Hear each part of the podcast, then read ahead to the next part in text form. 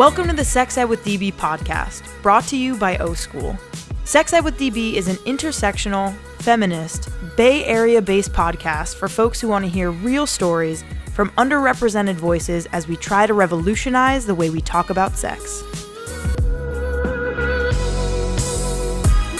Just talk about sex every single day. I used to hump the shit out of everything. I think everybody does. I'm like, if you'd like me to start procreating, tough shit, because I'm not gonna. You can't have education, you can't have contraception, but you can't have an abortion. We're still on the, the shit end of, of the stick for a lot of medical intervention that would make our bodies function better. And now it's all queer and all messy and all bodies and really great and fantastic. Everyone gets a vibrator! I'm DB, aka Danielle Bezalel, and I'll be your host. In today's episode, we'll be discussing culturally responsive sex education, a system where teachers and authority figures acknowledge that their students come from different backgrounds and have different needs. What a concept, right? Our guests today are my dad, Manny Bezalel, and Halen Belay. Manny is one of eight children and was born in Afghanistan. Him and his immediate family moved to Israel when they were forced to leave for being Jewish. Halen is a sex educator in New York City who became passionate about sex ed through social justice activism.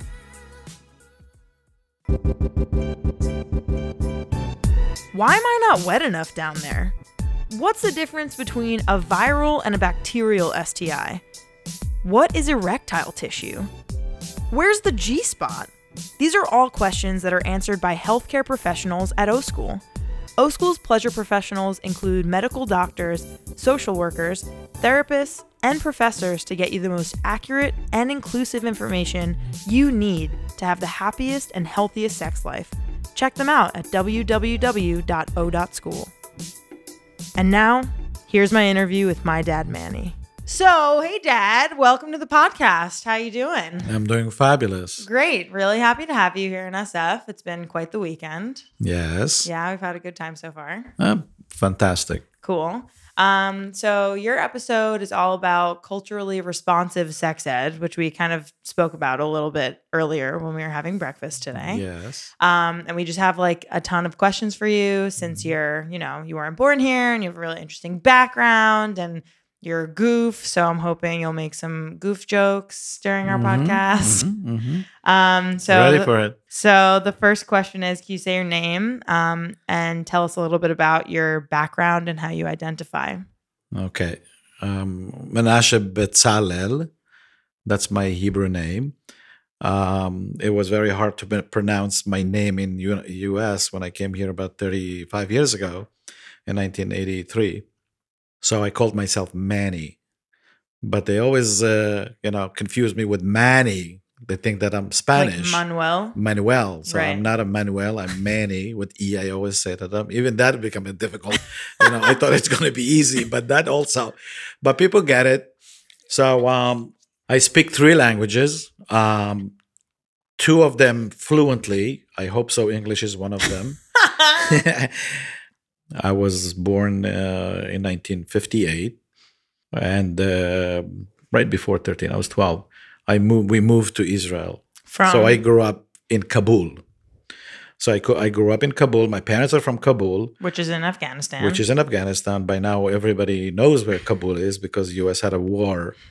We lived in a in kind of like a ghetto, not like a Auschwitz ghetto, you know, like in in uh, in the, in the 1940s or 30s, you know, when the Hitler, uh, you know, uh, put all the Jews in one location and uh, he did what he did.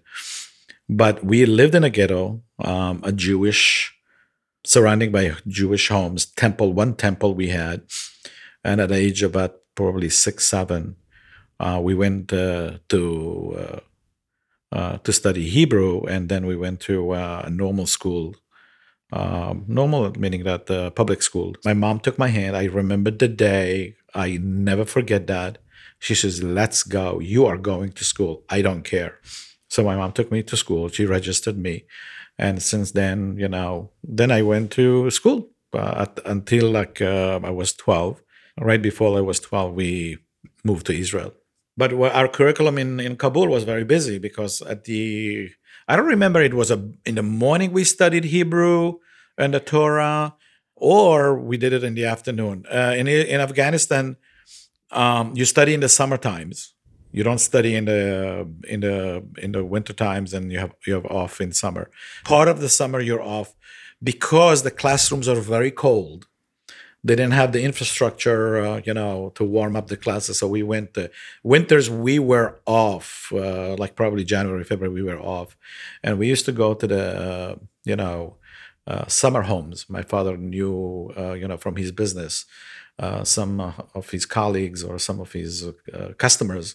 So we used to go to warm place. It's called Jalalabad. People know about that stuff. People say, "Oh, Jalalabad," which is beautiful. It was a mountain. It it was it's kind of paradise, you know, and it was a warm place that we used to go for two weeks, and that was pretty much our vacation. So we didn't go. We didn't go on the planes today. We didn't go from uh, cities to cities. That's the, uh, you know, that's the forest that we went, uh, which about was two two and a half hours. I remember those days very well.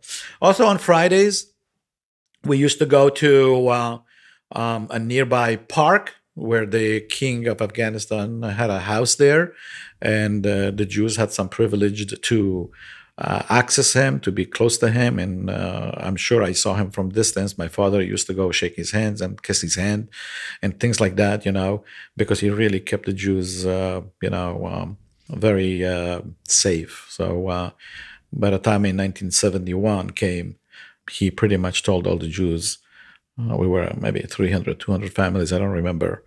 We're talking about a few thousand in Kabul to leave because after 1967, there were a tremendous amount of riots, Muslim riots, you know, against the Jews. Uh, we left by the bus to Iran. Uh, then we went to uh, we went to Iran, which is in Tehran. We went to Tehran, and from there, I was uh, around 12 years old, um, close to 13, and uh, you know, as a religious Jew or uh, observing Judaism, um, I didn't do bar mitzvah in my time. So we we delayed that. My father delayed that Because We you were were in Tehran. moving while you're moving during the age. because we were moving, and uh, the uh, you know uh, then uh, uh, Israeli immigrant uh, immigration took over our case, and uh, they bought us tickets to Tel Aviv, and they gave us housing, and uh, we end up we end up in Jaffa, which you probably visited in some. You know, Jaffa is uh, was a, a metropolitan for Tel Aviv. Now it's part of Tel Aviv, and uh, uh, basically I grew up in Jaffa and went to Tel Aviv uh, for for high school. So I was kind of like I I did eighth grade in Israel. I passed seventh grade. I, I missed in between. I think fifth grade I left. Sixth I missed. Sixth uh, I, I I was at the end of the seven. Eighth grade I was uh, in uh, middle school, and they attached special teacher that who taught me Hebrew, math, and understanding the language and understanding the culture. And from there, I went to the high school, and uh, eventually, I become uh, the second best uh, high school uh, student. In, uh, Oh, really? In, in my high school, yeah. That's cool. I, I just study all day long. So if you want to ask me about sex ed, no clue. I think we should stop here But and math, move on. we're fine. yeah yeah i mean you know i i was very determined to to be successful you know um and, uh, and then you went to Tel Aviv University. i went for the army for three years which is a mandatory in israel and then after that i went to tel aviv university and uh, by 1983 uh, which was uh, at the age of uh, 24 i moved to united states This episode is all about culturally responsive sex education, right? Which is like Mm-hmm. about learning students' stories and like learning where they came from Mm-hmm. and learning who they are and who they want to be and what they want Mm-hmm. to learn and how to give them the tools and the education to make them successful. right Um, so I think like it is important that like we hear stories from people who didn't grow up here, don't have the background, have different experiences, different forms of education, uh, speak different languages, uh, have different access to things, etc. So you grew up in Afghanistan in like your formative childhood years, Mhm. and then in your teenage years, grew up in Israel. Correct. What was the sex ed like, even if it's zero? What was it like in both of those countries before you came to America? Well, if you take it America and if you take Israel and if you take Afghanistan, in a way, it's the same. The outcome of it is the same because they don't talk about it. They don't see any, you know, need for it or they don't want to expose it. Uh, maybe it's a shameful thing. But in Afghanistan, I was a little kid, you know. I I everybody has at age 12, 11, you know, some urge and things like that. So you explore that your own way. But we never asked my mom and dad, "Oh, you know what? I I you know, I found this or uh, how do I deal with this? What do you think it is?" We didn't do that. Even when you're going all the way in Israel, which is uh, you know, I was more like 13, 14, let's say, starting. Even there, you know, I was all boys school, so there's no girls. So In uh, Israel? yeah, that that that school Your high was a- yeah, high school, yeah, Oh, I didn't know that. Yeah, that's important to know. yeah, that boys school. There were no girls, uh, you know, but it was in Tel Aviv, so uh, you would think that they would give you some understanding about, you know, puberty and sex ed and things like that. No, we didn't get that.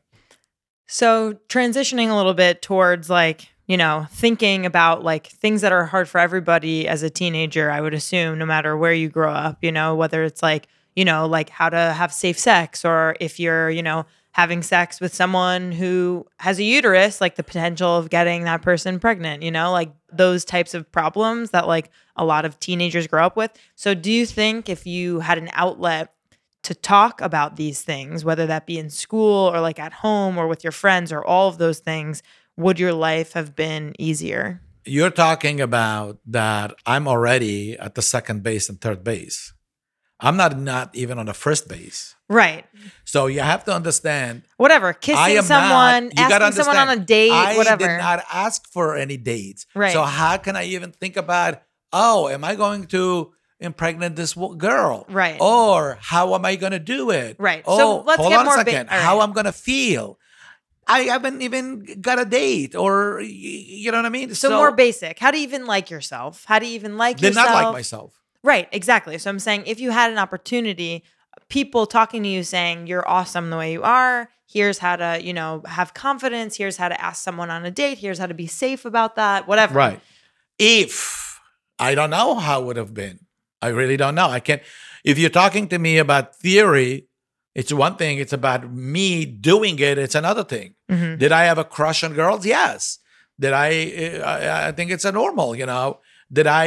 Uh, uh, you know, try to uh, approach somebody and I didn't do it? Yes. I was.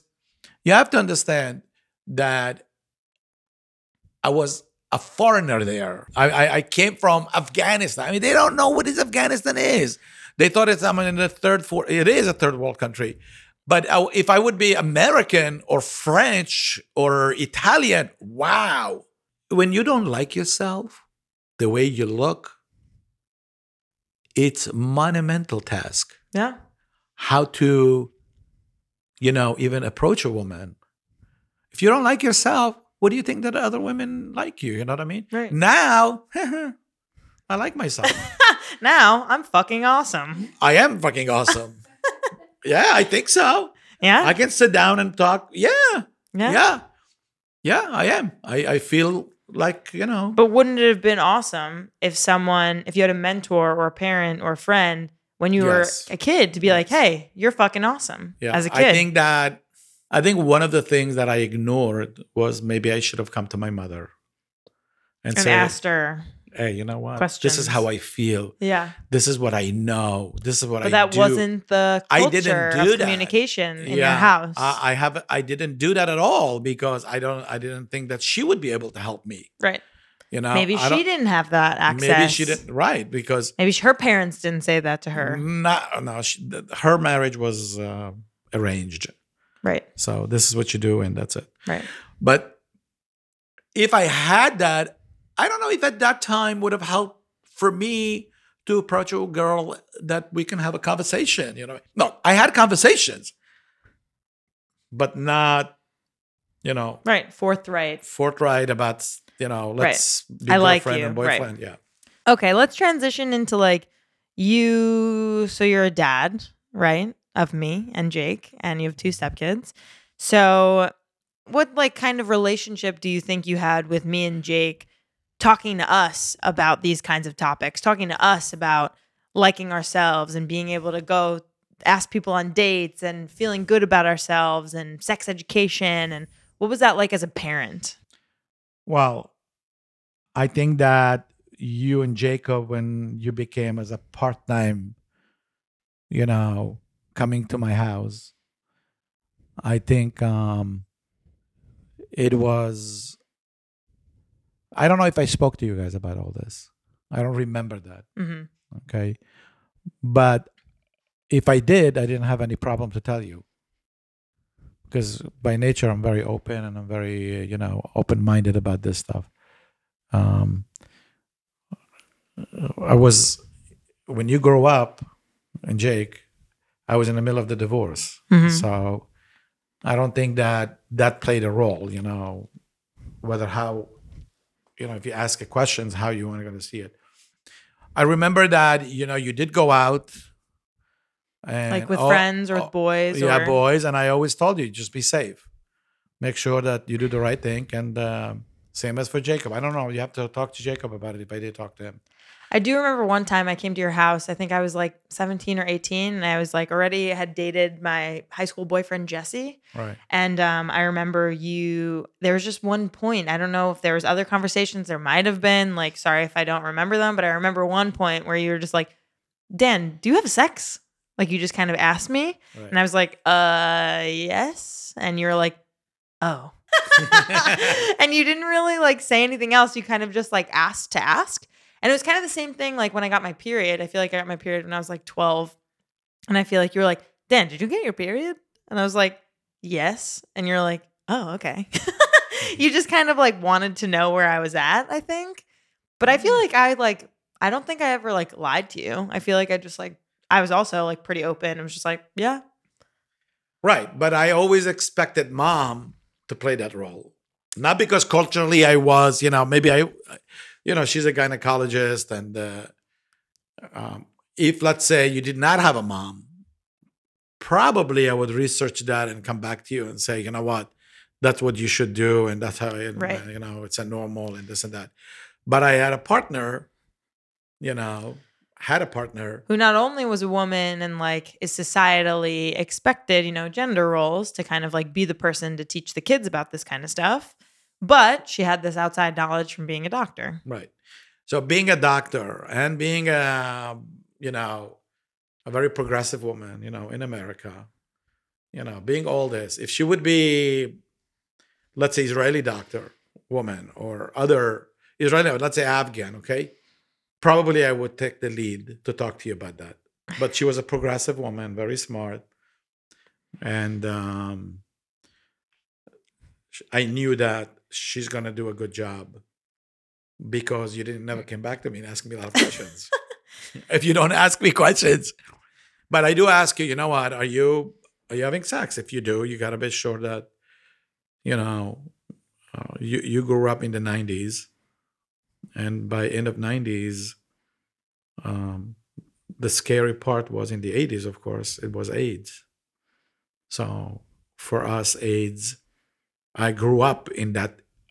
I grew up. I was at that time an adult, you know, Mhm. and going out with women and things like that. We were very At that point, you were past first base. Uh, yes, yes, yes. But but my concern was that you do not uh, get any sexual transmitted uh, diseases. Not to say, are you having pleasure from it? Are you having this? I have. Are you? Are you?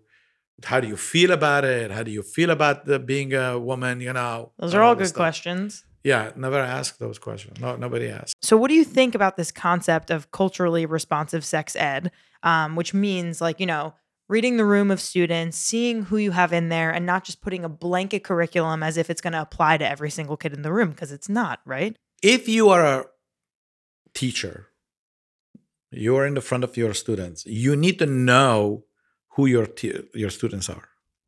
If you don't know, you ha- you shouldn't be there. Okay, you should not be there because then the whole purpose of what you're teaching is going to be washed. You know, because if they don't understand you and you, they don't, un- if you don't understand them, it's like you didn't do anything. So, if you put this in this context of what you said, because it's a very delicate subject because it's not it doesn't have awareness because in general even if you're an american you know forget about being a foreigner speaking different languages i think that they need to know the teacher needs to know the background of each student in order to create a, um, a curriculum that can talk about it Right. you can't just go and and talk about you know generic you know you cannot be generic you know that you that you teach uh, sex ed or, or whatever the responsibility is more on the teacher How do teachers get to know their students? How do they make the time? They can't even make the time to grade all their papers. well they're teachers they need to go um, if you're talking about today they can find uh, thousands of articles about the, any cultures and how and what even if we get beyond the language barrier, right? Say like magically everyone in the in the room speaks English.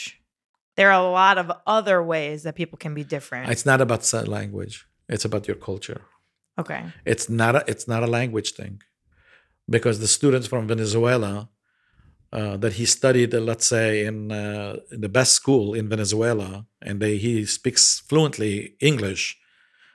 When he comes to the United States, he might experience differently. Same as goes for any European cities that student is, or from Middle East, or uh, or from Far East, and think you know, it's it, it, it I think it's it's going to be a daunting task. I don't think it's going to be easy, but it's it possible to do it. Yes, you can start. I think you should start at early age, like in middle class, in a middle school. Uh, What needs to be done in school, I guess, what I'm saying is that you need to um, make this as a curriculum that starts with teaching them how to respect each other. That has nothing to do with sexuality. And if they understand that and they accept that, they can move on to the different subjects. You do not have to give up your culture, nor language, nor religious in order to ask questions about your sexuality.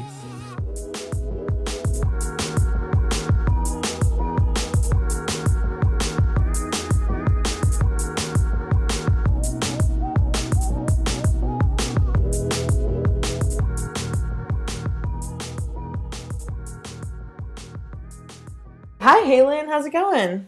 Good, good. I'm so glad to have you for our culturally responsive sex education episode. Uh, can you tell us uh, your name and a little bit about your background, how you identify, and uh, why you chose to go into sex education? Sure. Um, so my name is Halen, Halen Belay. Um, and I have been working in sex ed since I was about 15 years old. Um, so it's definitely a passion of mine, something I feel very strongly about and have for quite some time. So I actually started teaching sex ed because I had really terrible sex ed, like most people, but especially like most people in Texas, which is where I went to high school. Um, and my sex ed experience in high school was, I mean, I'm, it's like embarrassing to even call it sex ed. Right. Um, Texas is an abstinence only state, so I didn't learn anything about how to put on a condom. Um, what I actually learned was that like condoms always break and um, birth control always fails, and you should just never have sex because um, you'll definitely get an STI and you'll definitely get pregnant, and things will definitely be terrible. Unfortunately, Halen's experience in sex ed is far too common in the US. Let me share some statistics with you all.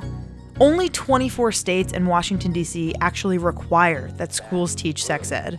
26 states have laws on the books that require any sex ed that is taught to stress abstinence. What the fuck? In contrast, only 13 states require that schools teach sex ed that is medically accurate, which is all kinds of fucked up. This is despite the fact that it has been shown time and time again that abstinence only does not delay sexual activity in young people, and it's associated with higher rates of risky sexual behaviors, STIs, and teen pregnancy. One of my strongest memories from my high school sex ed class was um, my teacher, who was the football coach, football coach slash sex ed teacher, asked us, um, "What does a happy family look like?" And I remember kind of looking around to my classmates, like, uh, like smiling, uh, holding hands. I don't know what this question means. It's really vague.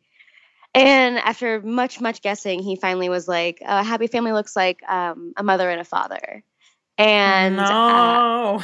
Yeah, no, I was raised in a single parent household, and my best friend, who was sitting right next to me, his parents were going through a divorce at that time, and there was also someone in the back of the classroom um, who had who was raised by two same-sex parents, and I knew other friends at that school who were like, I mean, obviously, I don't have to, I don't have to say this, I shouldn't have to say this.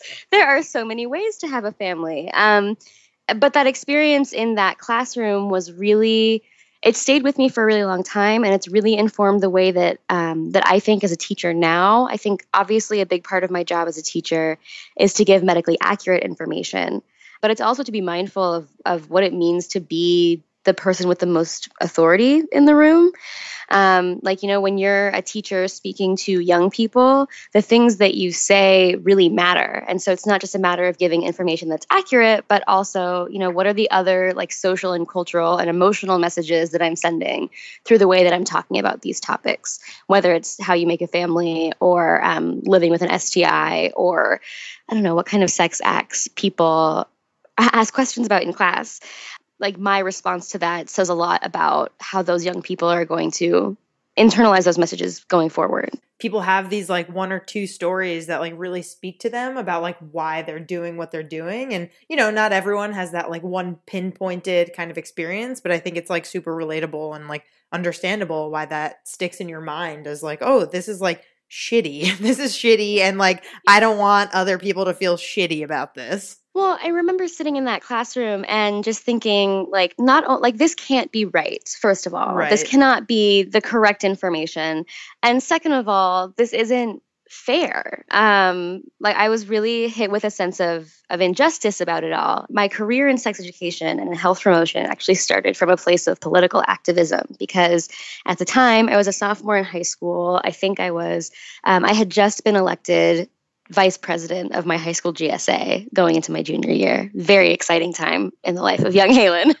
Um, and so, and GSA is Gay Gay Straight Alliance. Um, I know that's not necessarily universal terminology, but I was interning for the Texas branch of the National GSA network, and one of the things that um, we learned about or were talking about as part of our youth activism camp was, you know, not having access to this health information is a form of oppression. And specifically, obviously, being in Texas, we weren't getting good sex ed of any kind, especially not queer inclusive sex ed.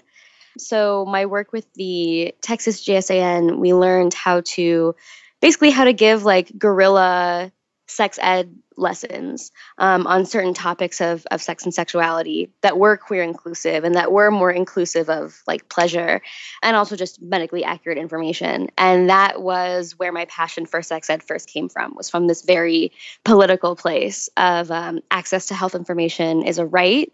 And just like other systems of oppression we see that these what we call negative health outcomes do fall along uh, race lines, class lines, gender lines, um, lines of orientation and gender identity. And so, you know, to me, those two things are are one and the same. Um, my work as an activist or as someone who's invested in social justice is my work as a sex educator, and so that's why I care a lot about um, doing it intentionally and being really thoughtful about the way that I do it. Also, why you're here is to talk about culturally responsive Yes. sex education, which Yes, is yes, great. So, like, I came about this term like kind of recently. I was working for two years at a nonprofit at an after school program with predominantly um, students of color, um, students who were of low socioeconomic backgrounds, who were low resourced. Um, and I feel like this kind of came about for me this idea of culturally responsive sex education because the students who I was encountering not only like were from this this neighborhood and from these backgrounds but like they were all unique in their own ways and needed their own kind of education and their own programming and their own you know like um restorative justice practices you know there are all these things that happen. Um so like what does that mean to you? What is culturally responsive sex education to you? Yeah, so culturally responsive sex education or health education or just education more broadly, it really comes back to this idea that I kind of touched on when I was talking about the reasons that I became a sex educator. Um, the teacher or the facilitator or whatever title they're taking at the moment that they're facilitating that workshop is the the person with the most authority in the room, especially when you're working with young people. And so when someone is in that position of being an educator and it's their job to set the tone for the room and also to deliver whatever that specific educational message is that they have, you know, the temptation can just be like, I'm here to teach, whether it's like I'm teaching two plus two versus I'm teaching consent. Um, the temptation is just to be like, well, here's the information and here's my students. And if I mash them together, then ideally they'll get it. Like it'll work. Job job accomplished. Um, yeah, which is so so many kinds of note. Um, it it really comes down to a- couple of aspects. One is the content itself. So you might come in thinking, I need to teach these young people about how to put on a condom. Um, but in that conversation, do you also need to get buy in on the idea that um, condoms are important in the first place? Do you also need to be mindful of, of what other sex education that these young people have had before or what other messages they've had about it before? Also being mindful of what are the kinds of questions that this particular group of people is going to have. If you're working with low income communities, you can talk all the live long day about all the different kinds of contraception. But if you're not also providing information about financially accessing those forms of contraception um, or giving really step by step instructions for what it would look like, do you have to go to a doctor? Can you go to a clinic? All of those kinds of things in the content are really important. And then the other side of it is is the delivery and also the responsiveness in that classroom. So again, when we think about classroom management, especially if we work with young, like very, very young people, sometimes classroom management means like keeping butts in seats on a very functional level. But a lot of time, classroom management also means modeling inclusive language and being really mindful of the ways that your students might trigger each other in a conversation about some kind of sexual topic. So, um, you know, in my sex ed experience in high school, I was triggered by a teacher saying something incredibly insensitive about uh, family structures. I was not empowered to say anything in that moment because I'm a student, that's my teacher. Um, and in a lot of school communities, obviously it varies from school to school and program to program, that relationship or that power imbalance makes it really difficult for the young people or the students, whether they're young people or not, to get the information that I ostensibly they're there to to receive.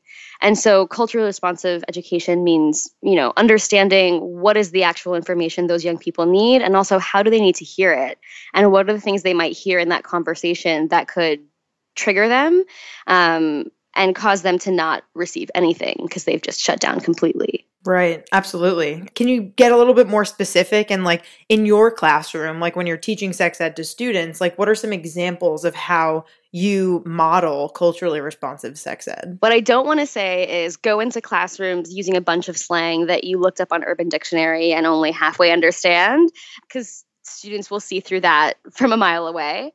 But definitely being aware of what language your students are using, whether that's slang, whether that's uh, languages other than English, but literally, what are the words that they use to refer to whatever the concepts are that you're discussing in a classroom? So, um, in my case, when I'm teaching about anatomy, what I tell my students at the beginning of any anatomy lesson, and usually we go over it at the beginning of the year, is in my classroom, as much as we can, we want to practice using the language a doctor would use. And the reason for that is obviously it's, it's a sex ed class. Ed is right in there. I want them to learn um, the anatomical names for different body parts. But the rule that we have is if you don't know how to say it the way a doctor would say it, um, you can say it once to ask, like the way that you know how to say it, say it once to ask, what's the way for me to say this the way a doctor would say it. Just giving them the opportunity to use the language that they're familiar with, whether it's slang that I also know that they're just uh, not used to saying in classroom because it's considered vulgar, Right. um, or it could be slang that I've never heard before and that their classmates might have to kind of crowdsource. Well, this is the word that we know. This is what we think it describes. How can we figure out together how a doctor might say this? And that goes such a long way to making sure that one, my students know um, exactly what it is that they're learning. I'm not I'm not losing them because I'm using language that is totally foreign to them. And two, shows them that, you know, in my classroom, that's a context where maybe we'd use certain kinds of language, but in general, that I care what kind of language they use. I'm not going to be upset with them for using the language that is familiar to them in my classroom if it's in the service of trying to learn how to say the, say things quote unquote the way a doctor would say it.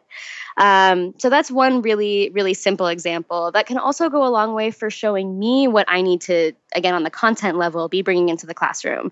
Um, so there have been times where, let's say, we're talking about sexual slang, and I'm asking them, um, you know, what are the what are the terms that people use when they're talking about specific sex acts, or when they're talking about um, I think the most famous example is like hooking up. Hooking up can mean anything from making out to anal sex, depending on who you ask.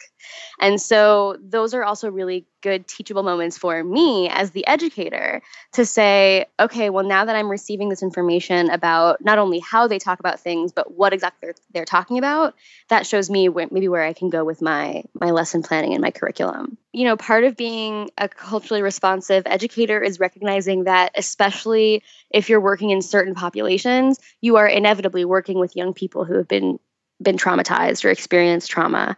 That's what it means to grow up low income. That's what it means to grow up a person of color in certain certain communities.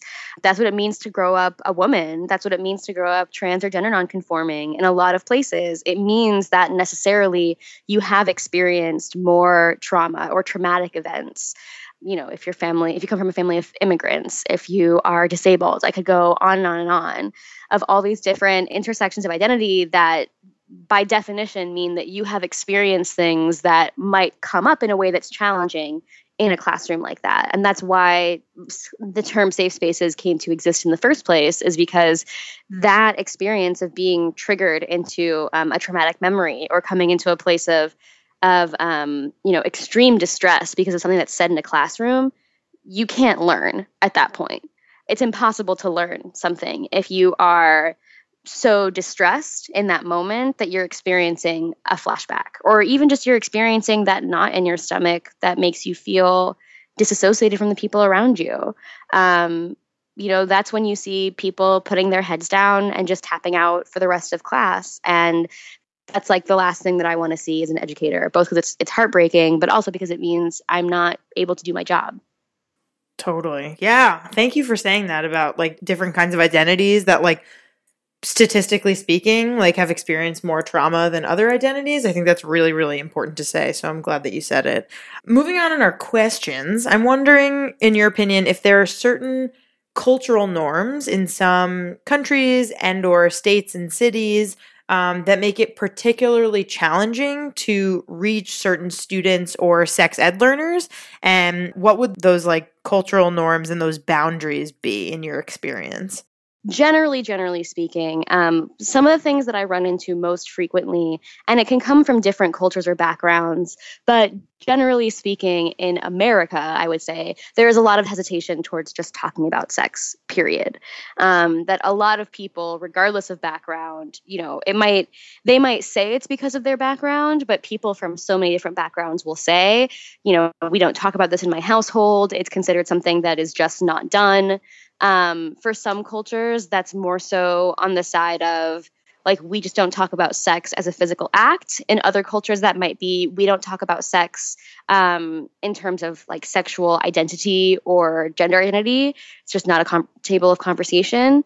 Um, but generally speaking i've had very few students not not zero um, usually at least a couple students every year but very few students will raise their hands and say like i have a really um, healthy relationship with talking about sex with my parents and it's yeah. really chill and they don't freak out if i ask certain kinds of questions. That's, i'm sure it's I, I very very rare yes.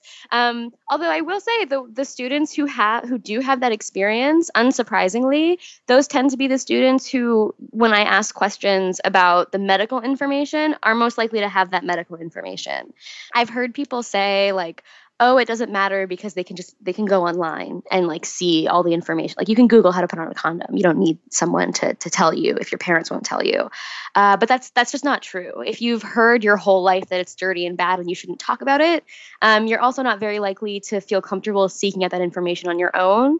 And if you are, you're more likely to stumble into the places where, unfortunately, you're getting inaccurate information that is coming from a place of repression um, or discomfort with the topic. So that is one really big one, just getting folks to be comfortable with the idea that it is something that can be talked about out loud. Oftentimes, I have to kind of lead my students in all together playing. You, you know the penis game, right? Oh, of course, just the most loud, Yeah. the loudest penis person saying the loudest. because um, otherwise like i can't have an anatomy lesson where my students are saying thingaling or like the the thingy or their stuff quote unquote Right.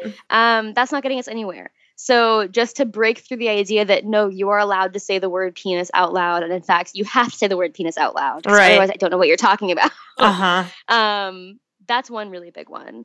And then I would say another sort of big one that falls into the same sort of category is there are certain topics where I think young people, again, have absorbed a lot from the people around them around certain lightning rod issues like uh, trans people, like abortion.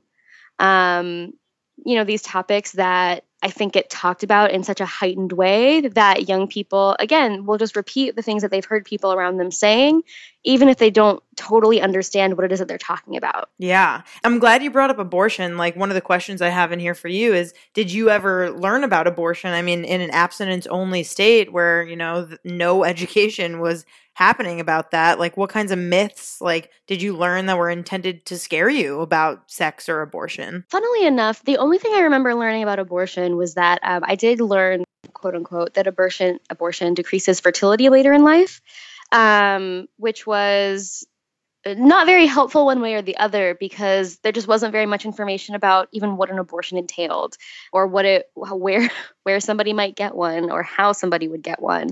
Um, it was sort of much like the condom conversation and the birth control conversation. A lot of the abstinence only education that i received was devoted towards telling me that every every um, medical device or tool that existed didn't work or was somehow faulty um, and the same extended to abortion that like it just wasn't it was not i mean that it was effective at aborting a pregnancy but that it was not effective at maintaining someone's health um, or that it might kill somebody and it was all very dramatic. Yeah I mean, it's not surprising that abstinence only states have much higher rates on average of unintended pregnancies um, and STI transmission. Because if you go into a classroom and tell a bunch of teenagers that condoms always break or that birth control doesn't work, um, they're not going to not have sex. They're just going to not use condoms or birth control.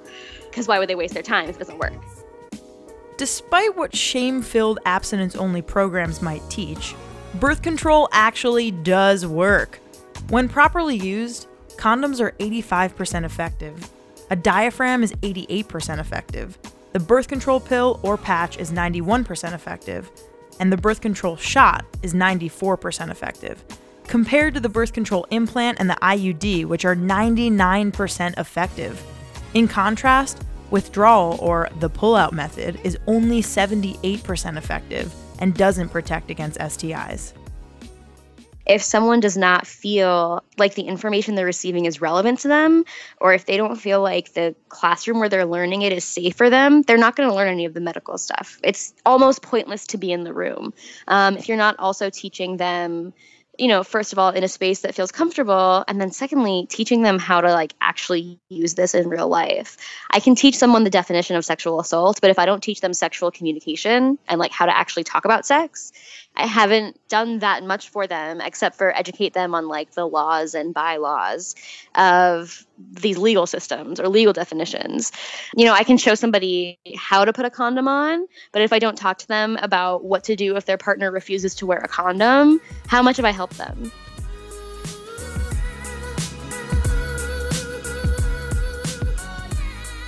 Sex Ed with DB is brought to you by O School, a place to unlearn shame, explore pleasure, and interact with a diverse community of sex positive folks through daily live streams. Forget sex ed, our hashtag sexyed is far more satisfying. Go to www.o.school to learn more. Our creator, host, and producer is me, Danielle Bezalel, aka DB. Our content editor is Katherine Cohen. Our graphic illustrator is Carissa Diaz. Our audio engineer is Katie McMurrin. Our social media lead is Lisa Fireman. And our fundraising coordinator is Carly Yoshida. Music by Joaquin Carud and the artist Buddha. Thank you to our featured voices and our listeners. Tune in next time.